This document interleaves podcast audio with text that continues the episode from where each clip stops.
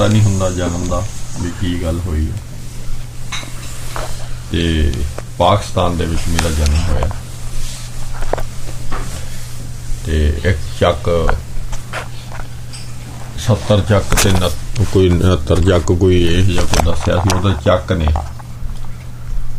ਤੇ ਜਿਸ ਦਿਨ ਜਾਨੀ ਇਸ ਧਰਤੀ ਤੇ ਜਨਮ ਹੋਇਆ ਸੀ, ਉਸ ਦਿਨ ਬਜ਼ੁਰਗ ਦੱਸਦੇ ਸੀਗੇ ਵੀ ਵੀ ਸਾਨੂੰ ਉਦੋਂ ਮਰੱਬੇ, ਅਸੀਂ 25 ਕਿੱਲੇ ਮਰੱਬਾ ਹੁੰਦਾ, ਦੋ ਮਰੱਬੇ ਸਾਨੂੰ ਮਿਲੇ ਸੀ ਉਦੋਂ ਹੀ ਜਦੋਂ ਤੇਰਾ ਜਨਮ ਹੋਇਆ। ਮਤਲਬ, ਇਹ ਤਾਂ ਦੁਨਿਆਵੀ ਬਿ- ਜਾਣੀ ਮਤਲਬ ਗੱਲ ਹੋਰ ਨਹੀਂ। ਤੇ ਮੈਨੂੰ ਤਾਂ ਕੋਈ ਪਤਾ ਨਹੀਂ ਹੈ, ਵੱਡੇ ਹੋਏ ਨੂੰ ਐਵੇਂ ਨੰਗੀ ਉਮਰ ਤਕੜੀ, ਤੇ ਜਦੋਂ ਮੇਰੇ 'ਚ ਚੇਂਜ ਆਈ, ਗੁਰੂ ਸਾਹਿਬ ਨੇ ਮੇਰੇ ਤੇ ਪਾਣਾ ਵਰਤਾਇਆ, ਮੈਨੂੰ ਅਗਲੀ ਦੁਨੀਆ ਦਿਖਾਈ। ਉਸ ਤੋਂ ਬਾਅਦ ਫਿਰ ਮੇਰੀ ਮਾਤਾ ਨੇ ਮੈਨੂੰ ਆ ਕਹਾਣੀ ਦੱਸੀ ਮੇਰੀ। ਬਈ ਅਸੀਂ ਇੱਕ ਬੀਬੀ ਸੀਗੀ, ਹੋਰ ਗੁਰਮੁਖ ਪਿਆਰੇ, ਅੱਖਾਂ ਤੋਂ ਮਨਾਖੇ ਸੀਗੇ। ਉਹਨਾਂ ਦਾ ਭਾਈ ਤੇ ਉਹ ਬੀਬੀ ਉਹਨਾਂ ਦੀ ਸੇਵਾ ਕਰਦੇ ਹੁੰਦੇ ਸੀ। ਦੋਵੇਂ ਗੁਰਮੁਖ ਭਰਾ ਅੱਖਾਂ ਤੋਂ ਮਨਾਖੇ ਸੀਗੇ, ਭੈਣ ਉਹਦੀ ਸੇਵਾ ਕਰਦੀ ਸੀ, ਦੋਵੇਂ ਭਗਤੀ ਕਰਦੇ ਸੀ। ਤੇ ਤੇ ਮੇਰੇ ਨਾਨਕਾ ਪਰਿਵਾਰ, ਉਹ ਨਾਨਕੇ ਪਰਿਵਾਰ ਦੇ ਨੇੜੇ ਹੀ ਪਿੰਡ ਸੀਗਾ। ਤੇ ਇਹਨਾਂ ਨੇ ਜਾ ਕੇ ਉਧਰ ਉਹਨਾਂ ਨੂੰ ਬੇਨਤੀ ਕੀਤੀ ਵੀ ਵੀ ਮੇਰੇ ਬੱਚਾ ਹੈ ਨਹੀਂ। ਮੇਰੇ ਲੜਕਾ ਚਾਹੀਦਾ ਕੋਈ। ਇਹ ਉਹ ਇੱਛਾ ਹੋ ਕੋਈ। ਤੇ ਜਦੋਂ ਉਹ ਬੀਬੀ ਨੂੰ ਬੇਨਤੀ ਕਰੀ ਤੇ ਉਹ ਗੁਰਮੁਖ ਸੀਗੇ, ਉਹ ਕੋਈ ਸਾ- ਬਾਬੇ ਨਹੀਂ ਸੀਗੇ ਬਣੇ ਹੋਏ। ਆਪਦੇ ਘਰ ਪਰਿਵਾਰ 'ਚ ਹੀ ਰਹਿੰਦੇ ਸੀਗੇ। ਉਹ ਕਹਿੰਦੇ ਵੀ ਆਪਾਂ ਸ੍ਰੀ ਗੁਰੂ ਗ੍ਰੰਥ ਸਾਹਿਬ ਜੀ ਅੱਗੇ ਅਰਦਾਸ ਕਰਦੇ ਹਾਂ। ਤੇ ਮੇਰੀ ਮਾਂ ਨੇ ਸਾਰੀ ਕਹਾਣੀ ਦੱਸੀ ਮੈਨੂੰ। ਅੱਗੇ ਤਾਂ ਗੁਰੂ ਸਾਹਿਬ ਜਾਣਦੇ ਆ, ਵੀ ਸਾਰੀ ਗੱਲ ਤਾਂ। ਤੇ ਸ੍ਰੀ ਗੁਰੂ ਗ੍ਰੰਥ ਸਾਹਿਬ ਜੀ ਅੱਗੇ ਦੇਗ ਕਰੀ ਉਹਨਾਂ ਨੇ ਦੇ ਕਰਕੇ ਤੇ ਅਰਦਾਸ ਕਰੀ, ਬੇਨਤੀ ਉਸ ਬੀਬੀ ਨੇ। ਤੇ ਬੇਨਤੀ ਕਰਕੇ ਹੁਕਮਨਾਮਾ ਲਿਆ। ਉਸ ਬੀਬੀ ਨੇ ਹੀ ਹੁਕਮਨਾਮਾ ਲਿਆ। ਉਸੇ ਨੇ ਅਰਦਾਸ ਕਰੀ ਤੇ ਹੁਕਮਨਾਮੇ ਤੋਂ ਬਾਅਦ ਕਹਿੰਦੀ ਵੀ ਤੇਰੇ ਪੁੱਤਰ, ਮਹਾਰਾਜ ਕਹਿੰਦੇ ਵੀ ਤੇਰੇ ਪੁੱਤਰ ਸਾਲ ਨੂੰ ਹੋ ਜਾਣਾ, ਸ਼ਾਇਦ ਬਸ ਅਗਲੇ ਸਾਲ। ਤੇ ਪੁੱਤਰ ਉਹਨੇ ਗਾਂ ਬੜੀ ਵੀ ਗੱਲ ਮੈਂ ਆਪਦੀ ਉਪਮਾ ਨਹੀਂ ਕਰ ਸਕਦਾ ਜਿਹੜੀ ਮਾਂ ਨੇ ਮੈਨੂੰ ਦੱਸੀਆਂ ਗੱਲਾਂ। ਪਰ ਕਹਿੰਦੀ ਮੈਂ ਆ ਦੇਖਾਂ ਵੀ ਤੂੰ ਹੁਣ ਤੱਕਰ ਰਾਹ ਹੋਰ ਫੜਿਆ ਸੀ। ਵੀ ਮੈਂ ਕਹਿੰਦੀ ਸੀ ਵੀ ਜਿਹੋ ਜਿਹਾ ਉਹਨਾਂ ਨੇ ਕਿਹਾ ਸੀ ਗੁਰੂ ਸਾਹਿਬ ਨੇ, ਜਨਮ ਵੀ ਇਸ ਤਰ੍ਹਾਂ ਹੋਊਗਾ, ਇਹ ਜਿਹਾ ਹੋਊਗਾ। ਤੇ ਉਹ ਜਿਹਾ ਤਾਂ ਤੂੰ ਲ- ਇਹ ਲੱਗਿਆ ਨਹੀਂ। ਹੁਣ ਕਹਿੰਦੀ ਮੈਨੂੰ ਪਤਾ ਲੱਗਦਾ। ਤੇ ਇਹ ਮੇਰੇ 24 ਬਰੇ ਪੜ੍ਹਾਈ ਦੇ ਵਿੱਚ, ਕਾਲਜ ਦੇ ਵਿੱਚ ਲੰਘੇ ਪਹਿਲਾਂ ਕਢਾਇਆ ਕਾਲਜ ਦੀ ਪੜ੍ਹਾਈ ਗੁਰੂ ਸਾਹਿਬ ਨੇ ਕਰਾਈ। ਪਹਿਲਾਂ ਇਹੋ ਜਿਹੇ ਥਾਂ ਮੈਨੂੰ ਥੋੜਾ ਜਿਹਾ ਸਮਾਂ ਬਤਾਇਆ ਵੀ ਮੇਰੇ ਫੁੱਫੜ ਜੀ ਸੀਗੇ ਹੈਡ ਮਾਸਟਰ ਉੱਥੇ ਮੈਂ ਪੜਿਆ ਉਹਨਾਂ ਦੇ ਘਰੇ ਰਹਿ ਕੇ। ਤੇ ਉਹ ਨਾ ਰੱਬ ਨੂੰ ਨਹੀਂ ਉਹ ਬਹੁਤਾ ਮੰਨਦੇ ਸੀਗੇ, ਸਾਦੇ ਜਿਹੇ ਰਹਿੰਦੇ ਸੀਗੇ, ਤੇ ਮੈਨੂੰ ਰੱਬ ਦੀ ਬਾਤ ਤਾਂ ਪਤਾ ਨਹੀਂ ਸੀ, ਬਹੁਤਾ ਲੱਗ ਰਿਹਾ। ਤੇ ਬਸ ਫਿਰ ਇਸੇ ਤਰ੍ਹਾਂ ਮੇਰੀ ਉਮਰ ਗਾਂ ਕਾਲਜ ਦੇ ਟਾਈਮ 'ਚ ਬੀਤ ਗਈ। ਤੇ ਕੋਈ ਰੱਬ ਬਾਬਤ ਮਾਂ ਕਹਿੰਦੀ ਹੁੰਦੀ ਸੀ ਵੀ ਸ਼੍ਰੀ ਜਪਜੀ ਸਾਹਿਬ ਦਾ ਪਾਠ ਕਰਿਆ ਕਰ, ਮੈਂ ਇੱਕ ਦਾ ਪਾਠ ਕਰ ਲੈਣਾ ਕਿਤੇ।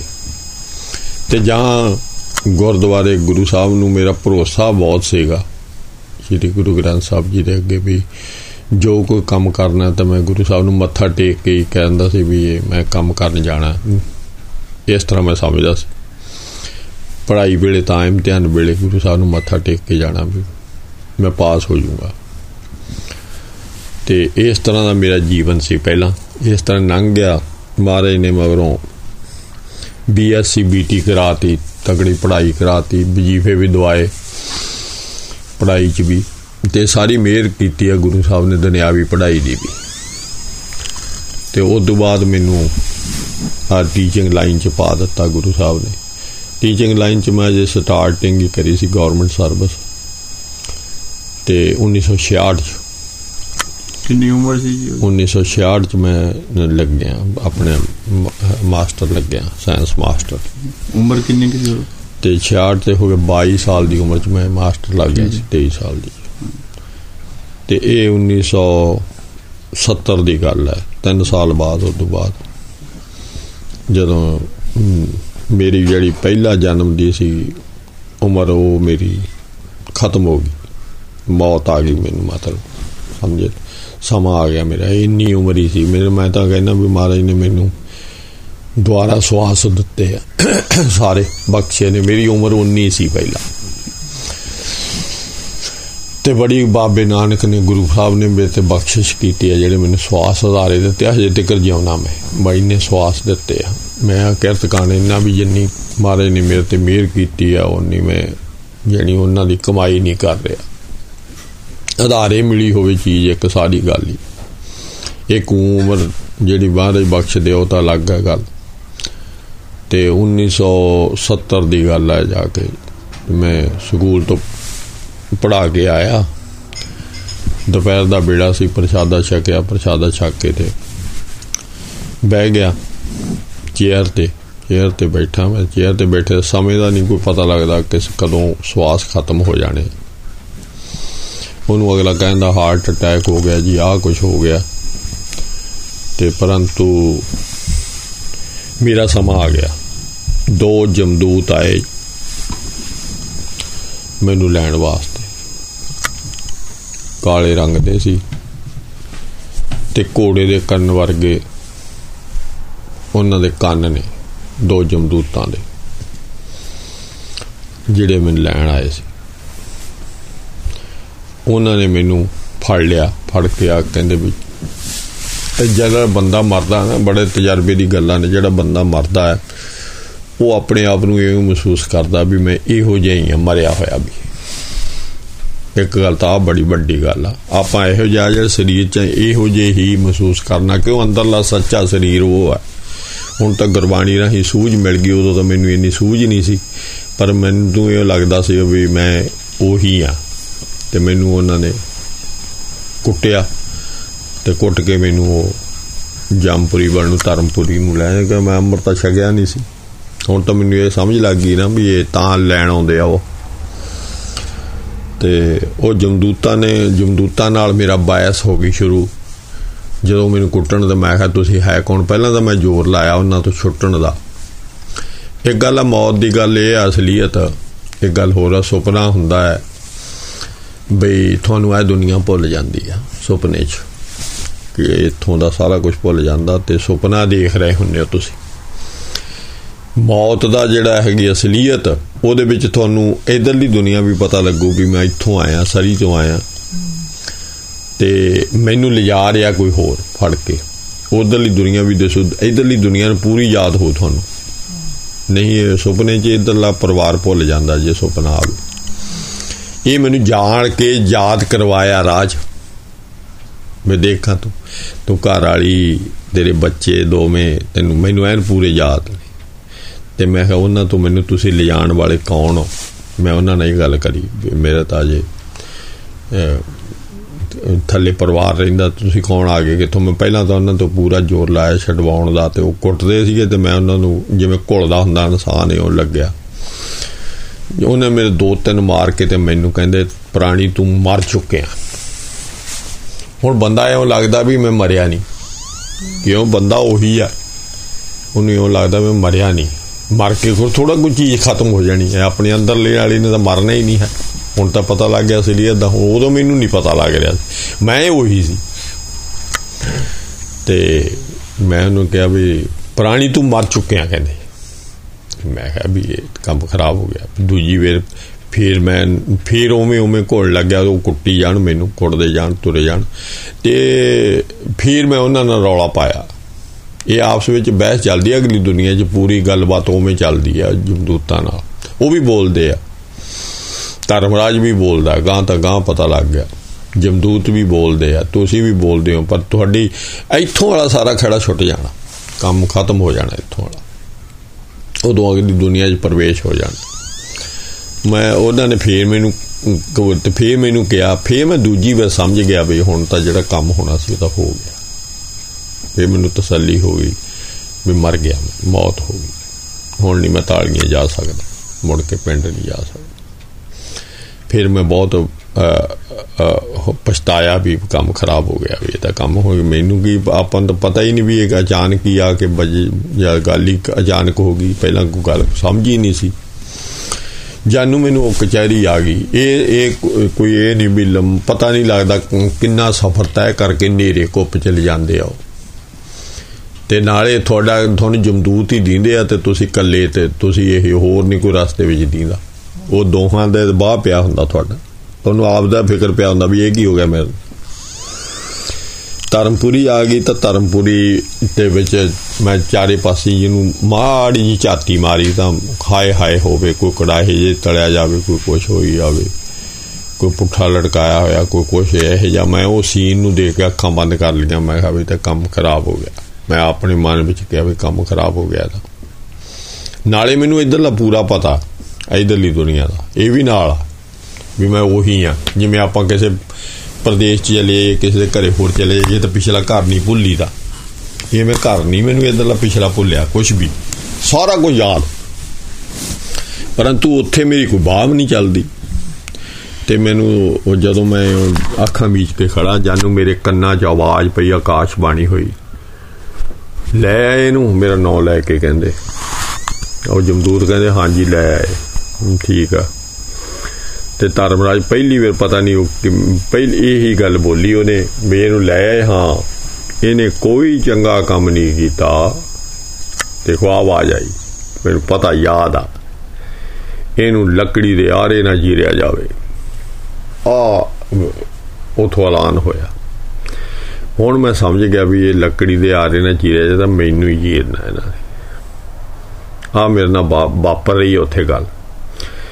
ਮੈਂ ਜਦੋਂ ਅੱਖਾਂ ਖੋਲੀਆਂ, ਮੈਂ ਕਿਹਾ ਵੀ ਇਹਦਾ ਮੇਰੇ ਲਈ, ਮੈਂ ਨਾਲੇ ਕੰਬਾਂ, ਵੀ ਕੰਮ ਖਰਾਬ ਹੋ ਗਿਆ ਤਾਂ, ਵੀ ਨਾਲੇ ਹੁਣ ਲੱਕੜੀ ਦੇ ਆਰੇ ਨਾਲ ਜੀਰ ਜਦੋਂ ਮੈਂ ਅੱਖਾਂ ਖੋਲੀਆਂ, ਲੱਕੜੀ ਦਾ ਆਰਾ ਮੇਰੇ ਮੂਹਰੇ ਪਿਆ।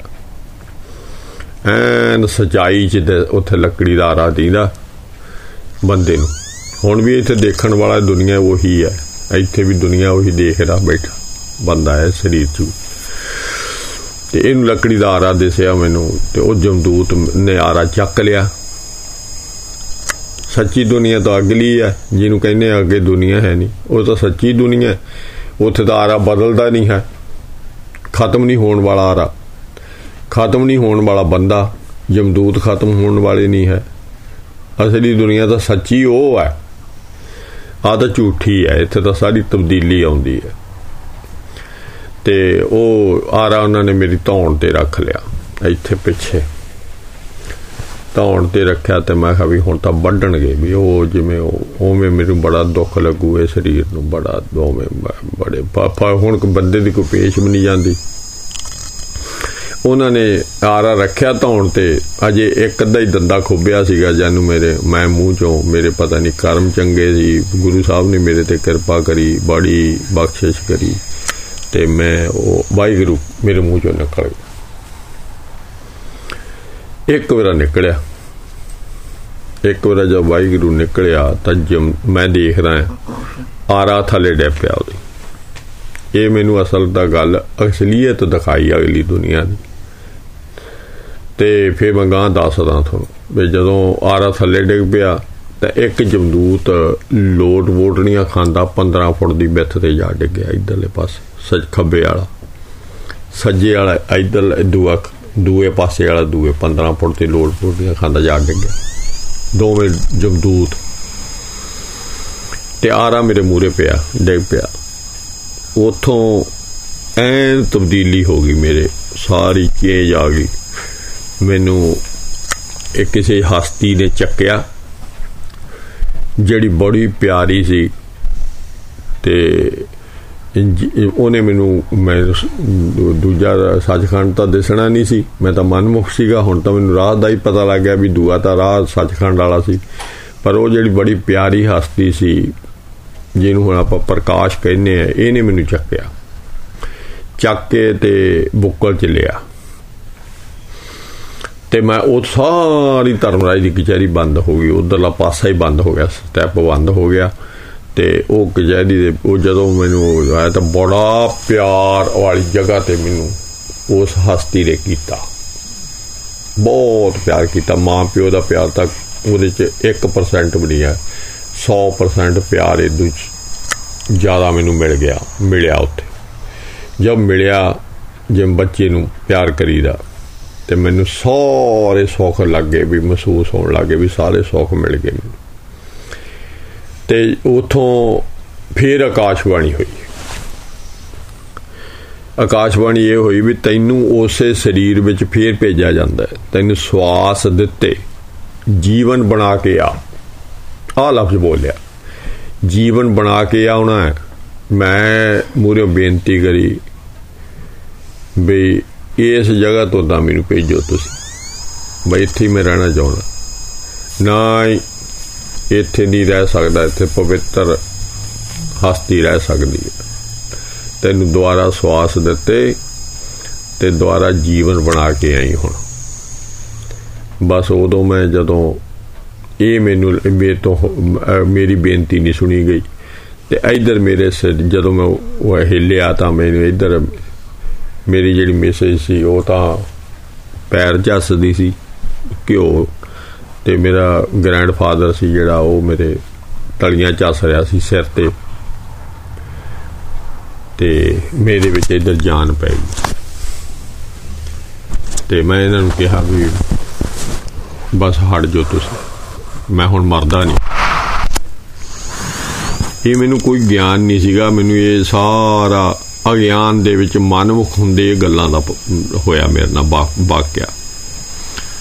ਤੇ ਇਹਨੂੰ ਮੈਂ ਕਿਹਾ ਵੀ ਮਰਦਾ ਨਹੀਂ ਮੈਂ ਤੂੰ ਤੇ ਇਹ ਮੇਰੇ ਸਰੀਰ 'ਚ ਜਾਨ ਨਹੀਂ ਰਹੀ ਸੀਗੀ। ਹੱਡ ਹੱਡ ਦੁਖਦਾ ਸੀ। ਉੱਠਿਆ ਜਾਂਦਾ ਨਹੀਂ ਸੀਗਾ। ਤੇ ਮੈਨੂੰ ਕਿਹਾ ਵੀ ਦੁੱਧ 'ਚ ਘਿਓ ਪਾ ਕੇ ਲਿਆ ਪਹਿਲਾਂ ਤਾਂ। ਉਹ ਤਾਂ ਮੈਨੂੰ ਪਤਾ ਲੱਗ ਗਿਆ ਵੀ ਮੈਂ ਕਿੱਥੋਂ ਆਇਆ ਤੇ ਹੁਣ ਮੈਂ ਮਰਨਾ ਨਹੀਂ। ਤੇ ਇਹ ਦੁੱਧ 'ਚ ਘਿਓ ਪਾਣ ਚਲੀ ਗਈ ਤੇ ਉੱਠ ਕੇ ਬਹਿ ਗਿਆ ਤੇ ਮੈਂ 7 ਦਿਨ ਦੀ ਛੁੱਟੀ ਲੈ ਲਈ। ਮੈਂ 7 ਦਿਨ ਆਰਾਮ ਕਰੂੰਗਾ। ਪਰੰਤੂ ਮੈਨੂੰ ਕਾਂਬਾ ਛੜੇ ਉਹ ਸਾਰੀ ਹਾਲਤ ਦੇਖ ਕੇ ਪਿਛਲੀ, ਪਹਿਲੀ। ਵੀ ਅਸਲੀਅਤ ਆ ਹੈ। ਅਸਲ ਗੁਰੂ ਸਾਹਿਬ ਨੇ ਉਦੋਂ ਤੋਂ ਹੀ ਆਪਾਂ ਸਾਰੀ ਤਬਦੀਲੀ ਜਿਹੜੀ ਮਨਮੁਖਾਂ ਵਾਲੀ ਸੀ, ਉਹ ਮੈਨੂੰ ਰਾਹ ਨਹੀਂ ਪਤਾ ਸੀ ਲੱਗਦਾ। ਵੀ ਮੈਂ ਹੁਣ ਕੀ ਕਰਾਂ? ਮੈਂ ਗੁਰਦੁਆਰੇ ਜਾਣ ਲੱਗ ਗਿਆ ਨਿਤ। ਵੀ ਗੁਰੂ ਸਾਹਿਬ ਕੋਲੋਂ ਹੀ ਉੱਥੇ ਜਾਇਆ ਕਰਾਂ ਤੇ ਉੱਥੇ ਕੁਝ ਬਣੂਗਾ। ਇਵੇਂ 10-15 ਦਿਨ ਉਹ ਜਾਂਦਾ ਰਿਹਾ, ਉਦਾਸ ਰਿਹਾ ਕਰਾਂ ਮੈਂ ਵੀ ਤੇ ਵੀ ਕੀ ਕਰਾਂ ਮੈਂ ਹੁਣ? ਸਵਾਸ ਮੇਰੇ ਕੰਨਾਂ 'ਚ ਆਵਾਜ਼ ਆਈ ਜਾਵੇ, ਤੈਨੂੰ ਸਵਾਸ ਉਧਾਰੇ ਫੇਰ ਦਿੱਤੇ ਹੋਰ। ਜੀਵਨ ਬਣਾ ਕੇ ਆ, ਹੁਣ ਜੀਵਨ ਕਿਵੇਂ ਬਣਾਵਾਂ ਮੈਨੂੰ ਇਹ ਵੀ ਨਾ ਪਤਾ। ਵੀ ਤੇ ਕੋਈ ਦੱਸਣ ਵਾਲਾ ਕੋਈ। 10-15 ਦਿਨ ਆਈ, ਮੱਸਿਆ ਆਈ ਤਾਂ ਮੱਸਿਆ ਨੂੰ ਇੱਕ ਸਾਡੇ ਪਿੰਡ ਦਾ ਸੈਕਟਰੀ ਸੀਗਾ ਪੜਿਆ ਲਿਖਿਆ, ਉਹ ਕਹਿੰਦਾ ਸਾਡੇ ਪਿੰਡ 'ਚ ਪੜੇ ਲਿਖੇ ਹੈਗੇ। ਤੇ ਇਹ ਪੜੇ ਲਿਖੇ ਬੰਦਿਆਂ ਨੂੰ ਗੁਰਬਾਣੀ ਸਿੱਖਣੀ ਚਾਹੀਦੀ ਆ। ਪੜ੍ਹਨੀ ਚਾਹੀਦੀ ਆ। ਪਾਠ ਸਿੱਖਣਾ ਚਾਹੀਦਾ। ਮੈਂ ਕਹਿੰਦਾ ਇਹ ਮੈਨੂੰ ਕਿਹਾ। ਮੈਂ ਪਿੱਛੇ ਬੈਠੇ ਨੇ, ਆਪ ਸਮਝ ਗਿਆ ਮੈਂ ਵੀ ਪਾਠ। ਮੈਂ ਉਦਣੇ ਗ੍ਰੰਥੀ ਨਾਲ ਗੱਲ ਕਰੀ। ਬਈ, ਜਿਹੜਾ ਪਿੰਡ ਦਾ ਸੀਗਾ ਉੱਥੇ, ਸਾਡੇ ਪਿੰਡ ਦਾ ਹੀ ਸੀਗਾ। ਮੈਂ ਤੂੰ ਮੈਨੂੰ ਪਾਠ ਸਿਖਾ ਦੇ। ਮੇਰੇ ਮਨ 'ਚ ਡਰ ਸੀ ਵੀ ਮੈਂ ਆਪ ਪਾਠ ਨਾ ਕਰਾਂ। ਚਾਹੇ ਪੜਿਆ ਲਿਖਿਆ ਬੇਸ਼ੱਕ, ਤੇ ਪਰੰਤੂ ਮੈਂ ਸਿੱਖਣਾ ਚਾਹੀਦਾ ਕਿਸੇ ਤੋਂ, ਸੰਥਿਆ ਲੈਣੀ ਚਾਹੀਦੀ। ਉਹ ਕਹਿੰਦਾ, ਸਿਖਾ ਦਿਆ ਕਰੋ। ਆਪਾਂ 2 ਵਜੇ 1:30 2 ਵਜੇ ਉੱਠ ਕੇ ਤੜਕੇ ਉਹਦੇ ਕੋਲ ਚਲੇ ਜਾਣਾ। ਤੇ ਉਹਦੇ ਉਹਦੇ ਕੋਲ ਪੋਥੀ ਪੜਨ ਲੱਗ ਗਿਆ। ਗੁਰਬਾਣੀ ਪੜਨ ਲੱਗ ਗਿਆ ਉਹਦੇ ਕੋਲ। ਤੇ ਉਹਨੇ ਸੰਥਿਆ ਦੇਣੀ ਸ਼ੁਰੂ ਕਰ ਦਿੱਤੀ। ਫਿਰ ਮੈਂ ਉਹਨੂੰ ਇੱਕ ਸਵਾਲ ਕੀਤਾ ਵੀ ਮੈਂ ਨਾ ਗੁਰੂ ਧਾਰਨ ਕਰਨਾ ਹੈ। ਦੇਖੋ ਇੱਥੇ ਉਹ ਸਮੇਂ ਦੇ ਵਿੱਚ ਇਹ ਵੀ ਨਹੀਂ ਪਤਾ ਲੱਗਦਾ ਸੀ ਵੀ ਹੁਣ ਤਾਂ ਬਹੁਤ ਪ੍ਰਚਾਰ ਹੈ ਕਿ ਅੰਮ੍ਰਿਤ ਛਕੋ ਜੀ, ਆਹ ਕਰੋ ਜੀ। ਉਦੋਂ ਕੋਈ ਪਿੰਡਾਂ 'ਚ ਇਹ ਜਿਹਾ ਪ੍ਰਚਾਰ ਵੀ ਨਹੀਂ ਸੀ।